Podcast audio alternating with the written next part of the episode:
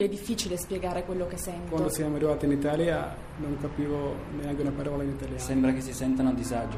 Da 180 anni il Cottolengo è al fianco dei più fragili in Italia e nel mondo. Dona il tuo 5 per 1000. Vai su cottolengo.org o chiama 800 121 952. Cottolengo! Voci del mattino.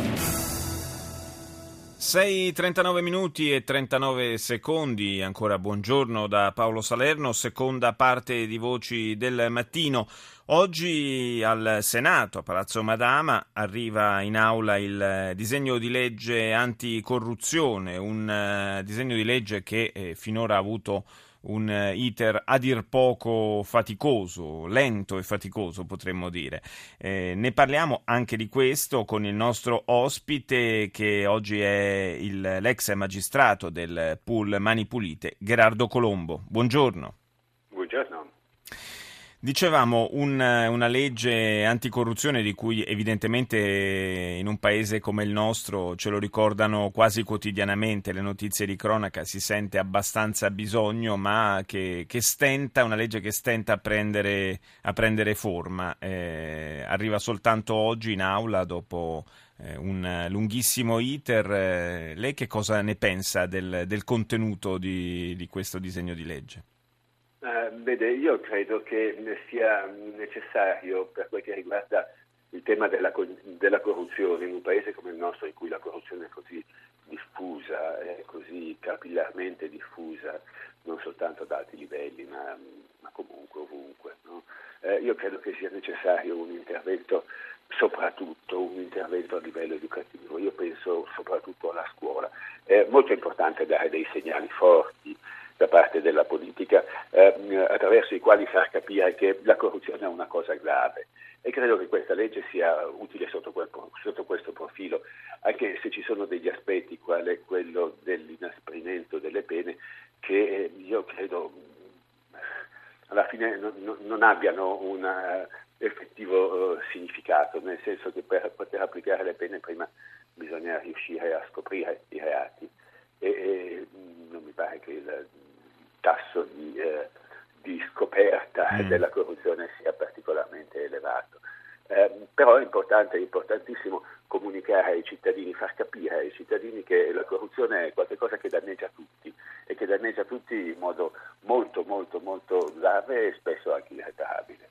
Da questo punto di vista, da un punto di vista proprio culturale, forse ancora tanto lavoro da fare nel nostro paese, lei che ne dice?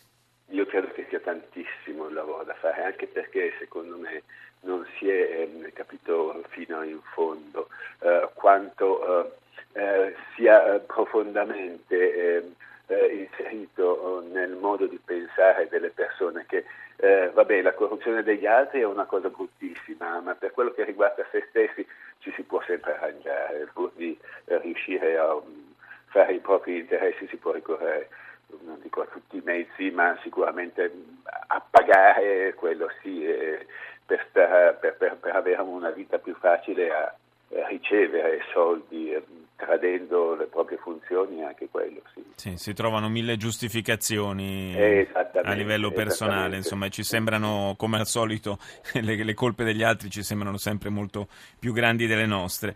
Eh, esattamente lei ha mm, da poco pubblicato un, uh, un, libro intitolato Lettera a un figlio su mani pulite eh, che va proprio nella, nella direzione direi della, dell'attività anche intensa che ha svolto in questi anni di sensibilizzazione sul tema. Lei parlava delle scuole, lei insomma è molto attivo su, proprio sul fronte delle scuole per far capire ai ragazzi quanto sia importante eh, sviluppare e far crescere una cultura della legalità io penso che sia il tema centrale.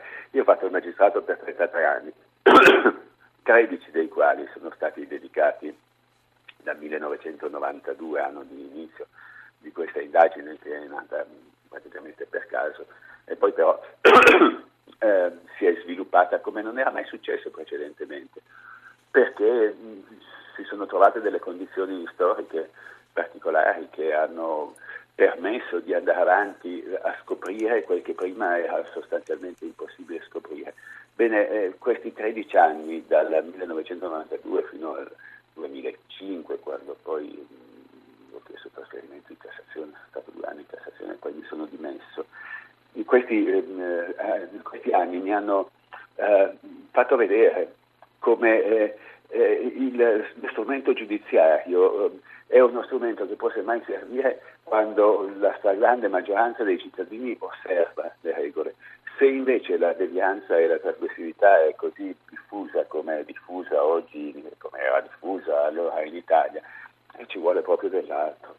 E allora io mi sono dimesso dalla magistratura proprio per andare nelle scuole in particolare a, a parlare con i ragazzi, a dialogare con loro, e attenzione, non a fare delle lezioni frontali in cui eh, si, gli si eh, impone no? una, una, una, certa visione, ma al contrario a parlare con loro in modo che da protagonisti possano eh, andare dentro al loro rapporto eh, con le regole e quindi con le altre persone.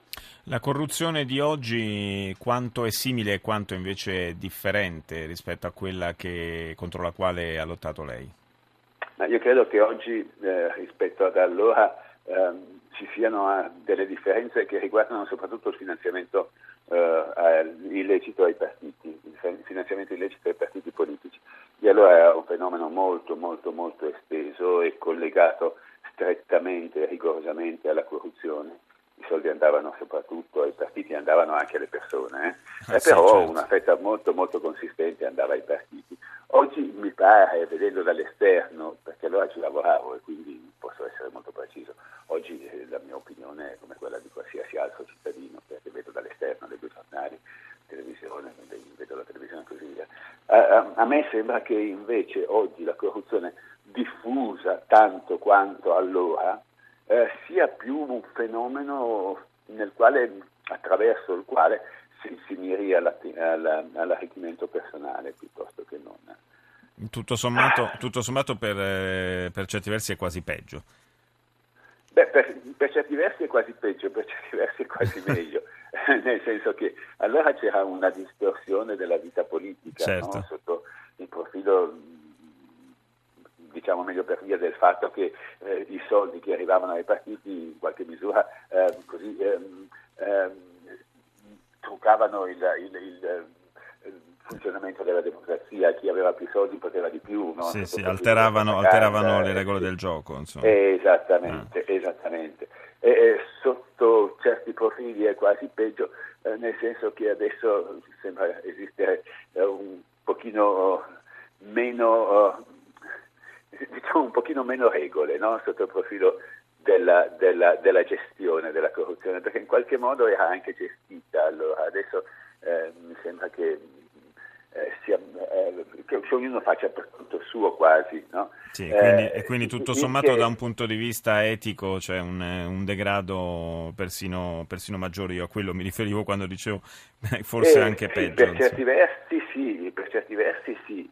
Eh, nello stesso tempo io credo che eh, eh, essendo, mi pare almeno, eh, perché come le dico io vedo soltanto dall'esterno, apparendo m- m- meno oh, uh, centralmente organizzato no? tutto il sistema, che continua ad essere un sistema, attenzione, che continua ad essere un, un, un sistema, allora forse è più facile o meno difficile, potrebbe essere meno difficile affrontarlo. Grazie a Gerardo Colombo, lo ricordo ex magistrato del pool Mani Pulite, grazie per essere stato nostro ospite.